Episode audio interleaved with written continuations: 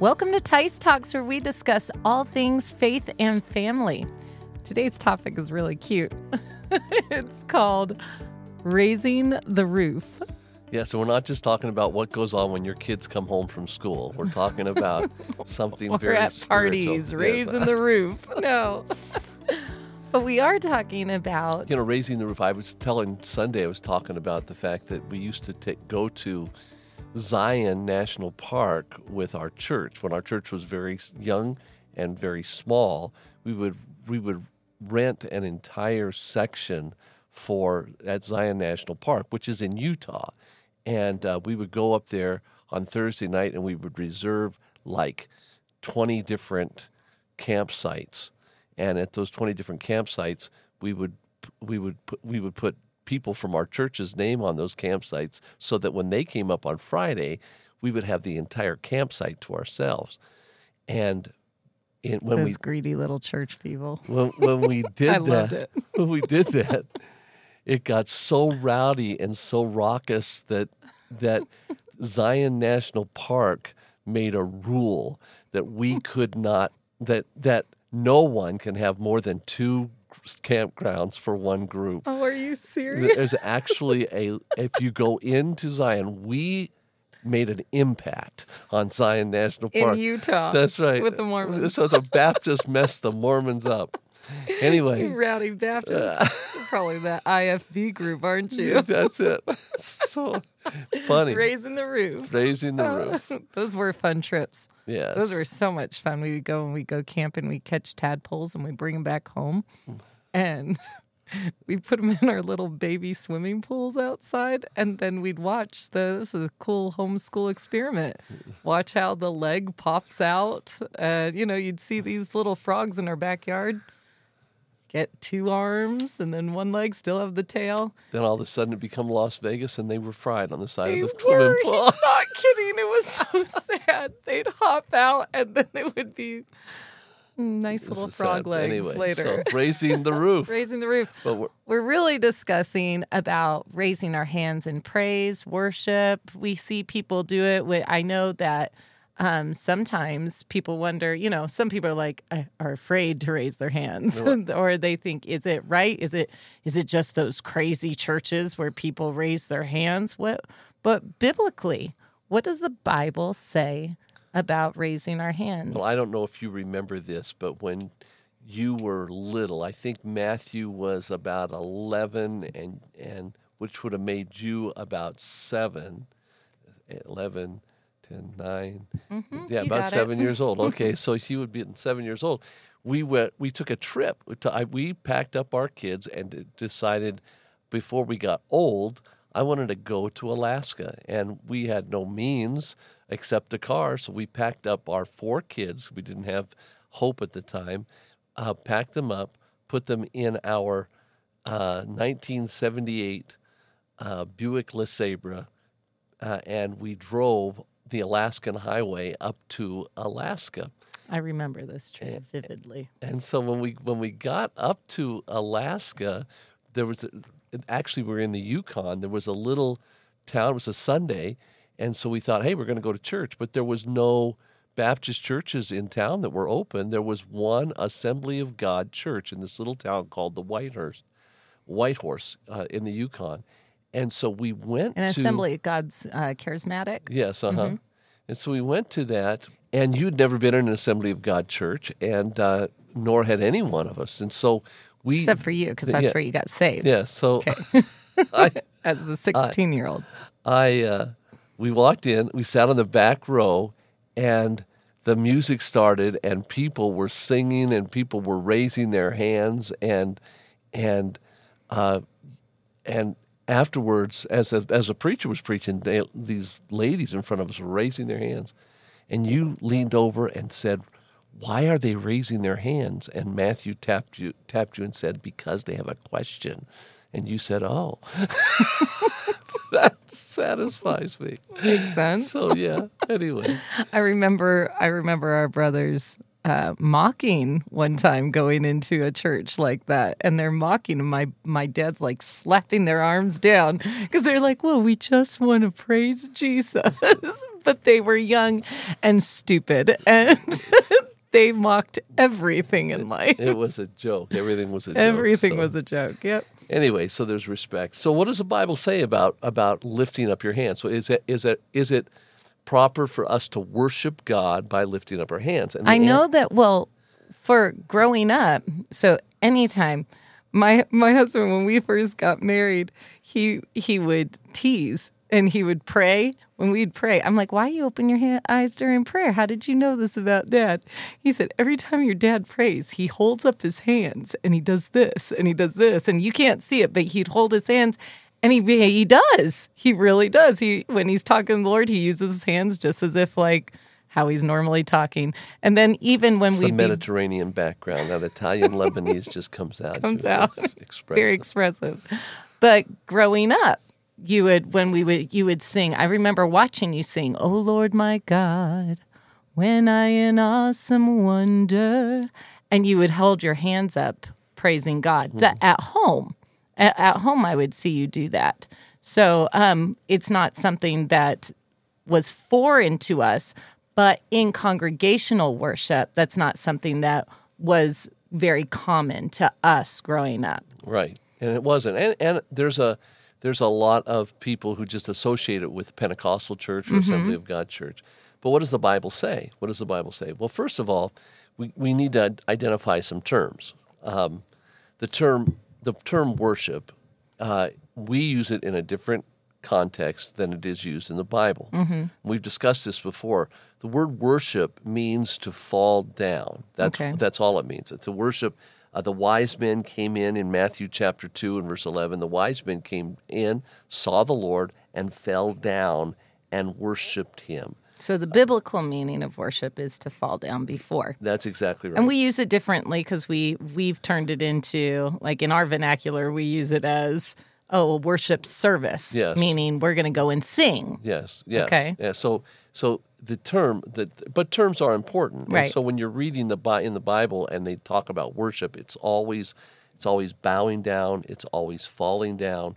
Uh, that is what uh, worship means. Which is really important for all of us to remember. If we're not worshiping God in that way, then we haven't really done it the way he has asked us to do it. Yeah, and and Jesus wants us to worship him. The the the uh, when Jesus healed the ten lepers mm-hmm. and nine of them ran away, the other one came back and worshiped him. They bow, mm. they bowed down to worship him. Bowing down says, "I believe that you are supreme and that I am your servant." Mm. Bowing down is an attitude of service, and it's also an attitude of gratefulness.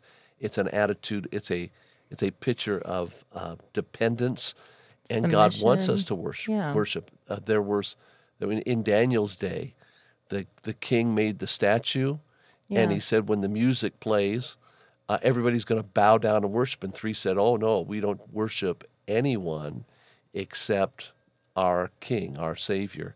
And uh, because of that, they got thrown in the fiery furnace. Mm. Bowing down and worshiping is very important, and it's something that we ought to do on a daily basis. And I encourage you, if you are physically able to, you should worship the Lord on a daily basis.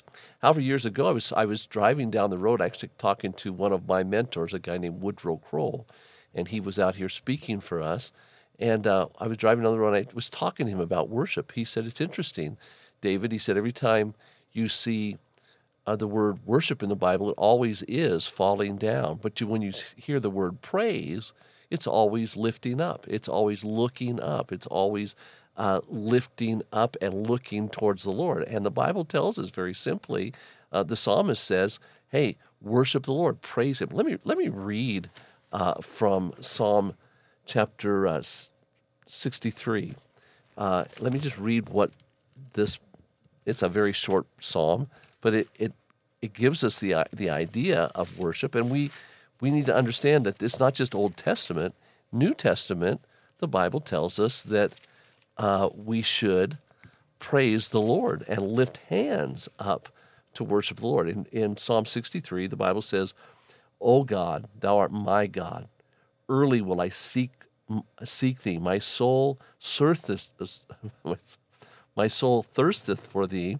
My my flesh longeth for thee in the in the dry and thirsty lands where there is no water, to see thy power and thy glory, so as I have seen thee in the sanctuary, because thy loving kindness is better than life. My lips shall praise thee. Thus will I bless thee while I live. I will lift up my hands in thy name, my soul. Now listen, when we do this, this is so important.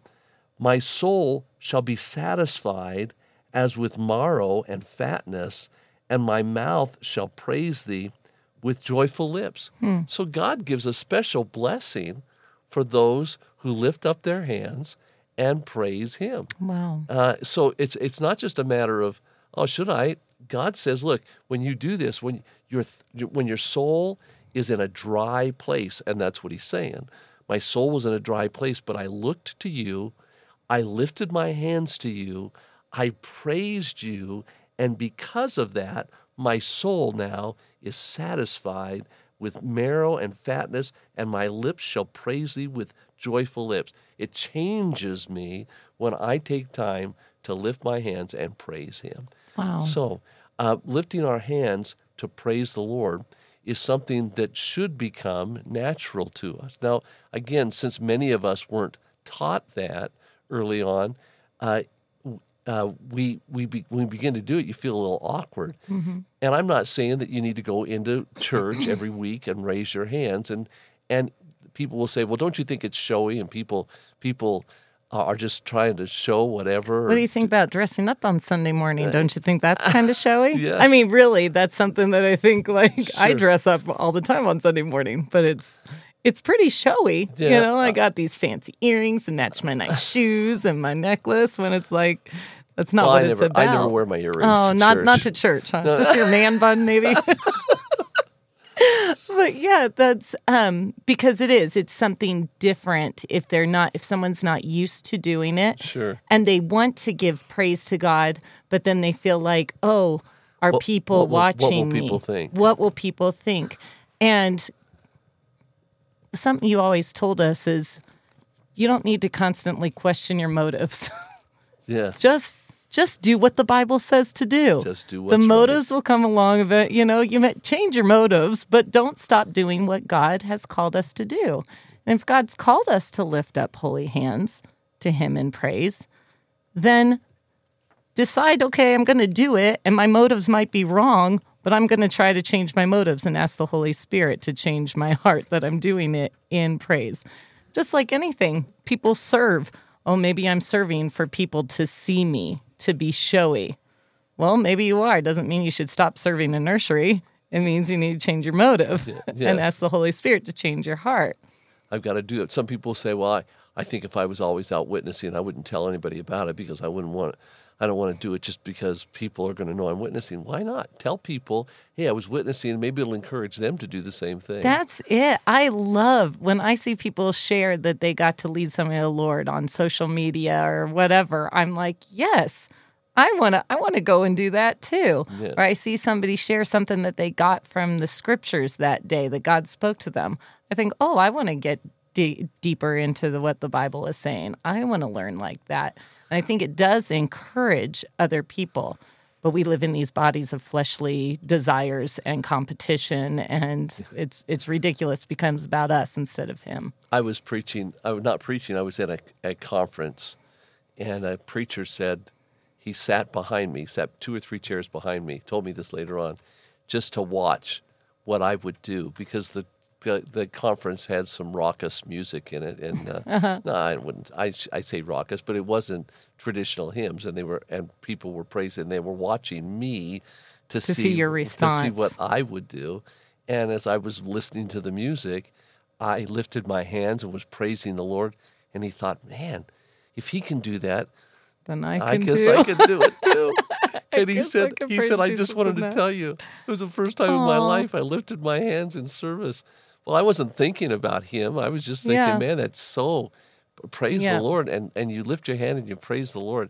Now, again, if you're uncomfortable with that, you ought not do it. And I tell you what, if I felt that it was making someone around me uncomfortable, then I wouldn't do it. I, the Bible says the spirit of the prophets are subject to the prophets, and we find that in First Corinthians when Paul is talking about prophecies and tongues and all that kind of stuff.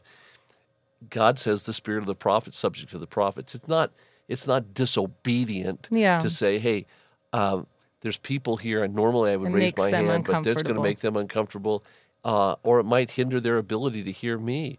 So I'm I'm going to, to hear me speak the truth. Well, if you go to where I went to college and they have the campus church, yes. you, it would be very awkward yeah. for somebody to be standing there singing and lifting up their hands high into the air because it's, because that's not their tradition, their worship yeah, tradition. It's not the culture of the of the church. That doesn't mean they're ungodly. No. I think mm-mm. we need to throw all that stuff out. We need to understand. I, I was having a conversation with somebody just a few weeks ago and telling them that with, within the last year, I have been into into services where they're singing traditional Christian songs from from a hundred years ago or the or forty years ago, songs I loved, and we were singing, and they were praising the Lord, and they were singing songs like The Old Rugged Cross or Just As I Am, and they're singing it from their heart.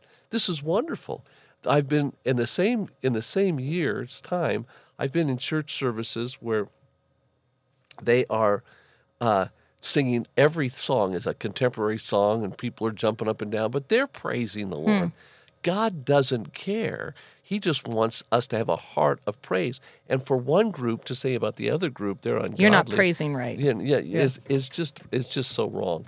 Uh, the Bible does say in First Timothy, the Bible does say in First Timothy, Paul is writing to Timothy, and he says, in, he says, I will therefore that men pray everywhere, lifting up holy hands without wrath and doubting. Now, he talks specifically, the word there, the Greek word is the word anar, which means males. Mm-hmm. So he says, I, I want men to pray everywhere, lifting up holy hands. And it's interesting, again, he says holy hands.